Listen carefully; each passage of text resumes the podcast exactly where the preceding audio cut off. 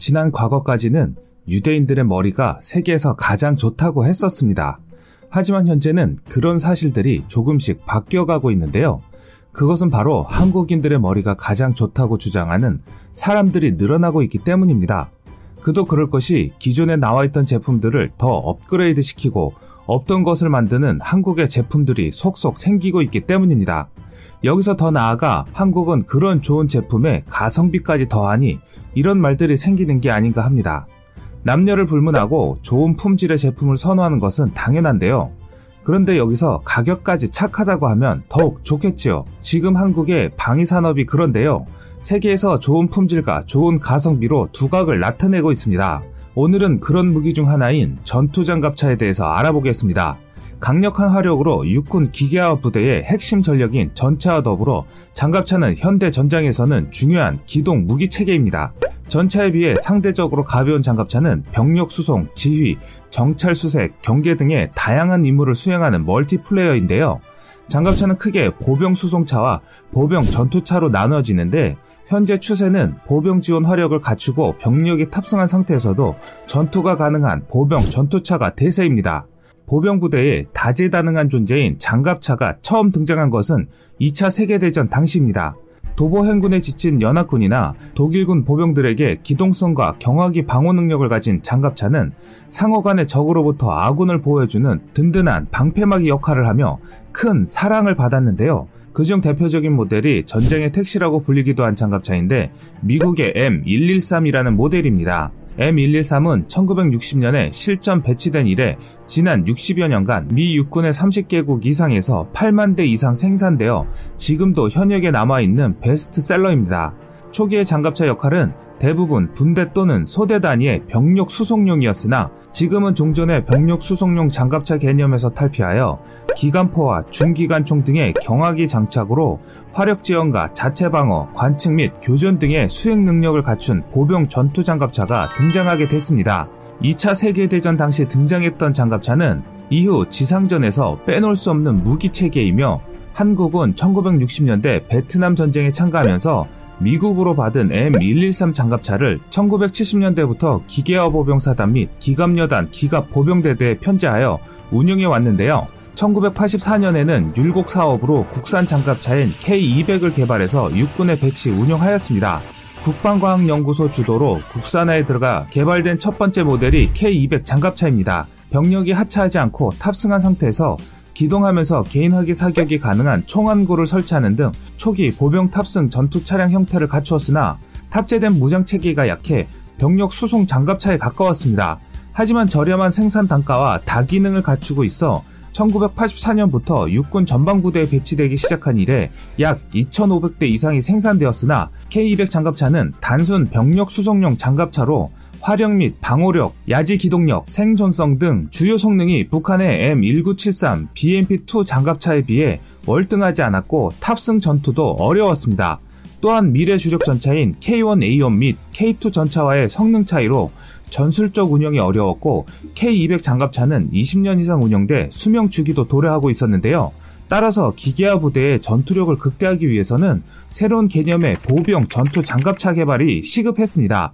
주변국 및 선진국에서는 1980년대 후반부터 이미 경장갑 차량 제압용 화기를 탑재했고 탑승 전투가 가능한 보병 전투 장갑차를 개발하고 전력화를 추진함으로써 전투력 증강을 도모했고 디어 통신 네트워크 중심의 전장 환경에서 입체적인 공격에 대응이 가능한 3세대급 전투 장갑차 개발을 시도하고 있는 상황이었습니다. 즉 K-21 보병 전투 장갑차 연구 개발은 우리 군이 보유 중인 K-200과 그 계열 장갑차의 한계 수명 도래에 대비하고 미래 전장 환경에서 예상되는 위협에 대응하기 위해 반드시 필요한 일이었습니다. 이후에 K200의 개량형 모델인 K200A1이 현재 주력 장갑차로 임무 수행 중입니다. K200A1은 임무에 따라 파생 모델을 많이 발생시켰는데요. 하지만 이런 쓰임새와는 다르게 K200A1은 다른 나라의 장갑차에 비해 화력과 방호력이 약해서 단순 보병 운송 수단과 비슷한 느낌의 장갑차였습니다.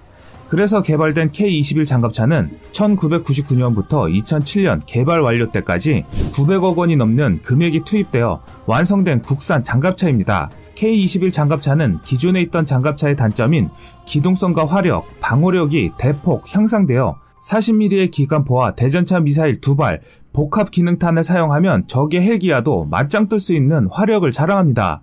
또한 2세대 전차처럼 장갑이 얇은 전차도 파괴 가능하며 웬만한 강도, 도하가 가능한 수상 부양 장치를 가지고 있습니다. 차체 설계가 커져서 승무원 3명과 기계화 보병 9명이 탑승할 수 있으며 수송 능력은 세계 최고 수준입니다. 승하차 시도 머리만 살짝 숙이면 탑승이 용이한 편이라 승하차 시 잡아먹는 시간을 많이 줄여 생존성도 높였습니다. 오늘날 우리 군의 주력 장갑차인 K21은 하나 디펜스에서 제작되었는데요. 현재 7,000대 가까이 생산된 미국 육군의 주력 장갑차인 M2 브래들리보다 뛰어난 전투 장갑차로 알려져 있습니다. 화력, 방호력과 기동성을 기준으로 세계 최고의 보병 전투차를 선정했는데 여기서 세계 최고 보병 전투 차량은 독일의 푸마가 꼽혔고 2위로 기록된 한국의 K21은 기동력, 화력, 생존성 등에서 선진 장갑차 수준과 동등 이상의 성능을 보유한 것으로 평가받고 있는데요. 특히 다양한 소재를 붙여 만든 복합 장갑을 사용해 가벼우면서도 중국형 무기에 대해 방호력을 갖추고 있어서 미국의 최신 M2 A3 장갑차에 비교해 방호력과 생존성은 대등한 수준으로 나타났고 화력과 기동력에서는 더 앞선 것으로 평가받았습니다. 또한 러시아제 152mm 자주포탄 파편은 물론 장갑차에 50mm를 관통하는 날개 분리 철갑탄까지 막을 수 있는 데다 주무장인 40mm 중기관포 K40은 현존 전투 장갑차 중 최대 구경으로 파괴력이 가장 우수합니다. 최대 발사 속도가 분당 300발이며 유효 사거리는 지상 2000m, 대공 4000m입니다. 자동화된 송탄 장치를 채택했고 날개 안정 분리 철갑탄과 복합 기능탄 등의 탄종을 필요에 따라 선택해 발사할 수 있으며 날개 안정 분리 철갑탄은 적 장갑차를 단숨에 파괴할 만큼 위력이 대단하고 복합 기능탄은 경표적 파괴는 물론 파편 효과로 밀집 보병 부대를 순식간에 무력화시킬 수 있습니다. 특히 탄이 목표물에 7m 이내 접근하면 자동으로 폭발해서 수백 개의 파편이 목표물을 공격하므로 헬기를 포함한 저속, 저공의 적 항공기에 효과적인 대응이 가능한데요. 향후 국내 개발한 3세대급 대전차 미사일도 장착해 적의 전차도 거뜬히 파괴할 수 있는 세계 최강의 화력을 보유하게 됩니다. K21은 기존의 알루미늄 장갑재보다 30% 경량화시킨 장갑으로 플라스틱 수지와 강화 섬유의 복합 소재로 제작되었는데요. 기본 차체는 2519 알루미늄 합금을 적용하고 그 외 부분은 복합 소재와 세라믹 타일을 결합한 복합 구조 장갑으로 제작됐습니다. K21은 전투 중량이 25톤에 달하고 750마력의 소형 고출력 동력 장치를 통해 최고 시속 70km, 야지에서는 시속 40km까지 속도를 낼 수 있습니다. 이는 전차와 협동 작전이 가능한 수준으로 지난 2008년 말 개발이 완료된 K2 전차와 최고 속력이 동일합니다. K21이 보유한 또 하나의 특징은 세계의 전투 장갑차 중 유일하게 피탄 시 안정성까지 고려한 에어백식 수상 부양 장치를 장착해 전술적 기동력이 한층 우수해졌다는 것입니다. 시속 7km의 속도로 하천을 건널 수 있는데 이 수상 부양 장치는 장갑차 양측면 부가 장갑 사이에 장착돼 도하시 적탄으로부터 상부가 방어되고 7개의 격실로 나누어져 있어 일부가 피탄되더라도 안정성을 확보할 수 있습니다. 또한 K21 장갑차는 계속해서 진화하는 장갑차로 거듭나고 있는데요. K21 장갑차는 차체에 CMI 디펜스사의 105mm 포탄을 탑재한 K21 XC8 105mm 경전차를 제작해 해외 전시회에 참여하며 선보였습니다.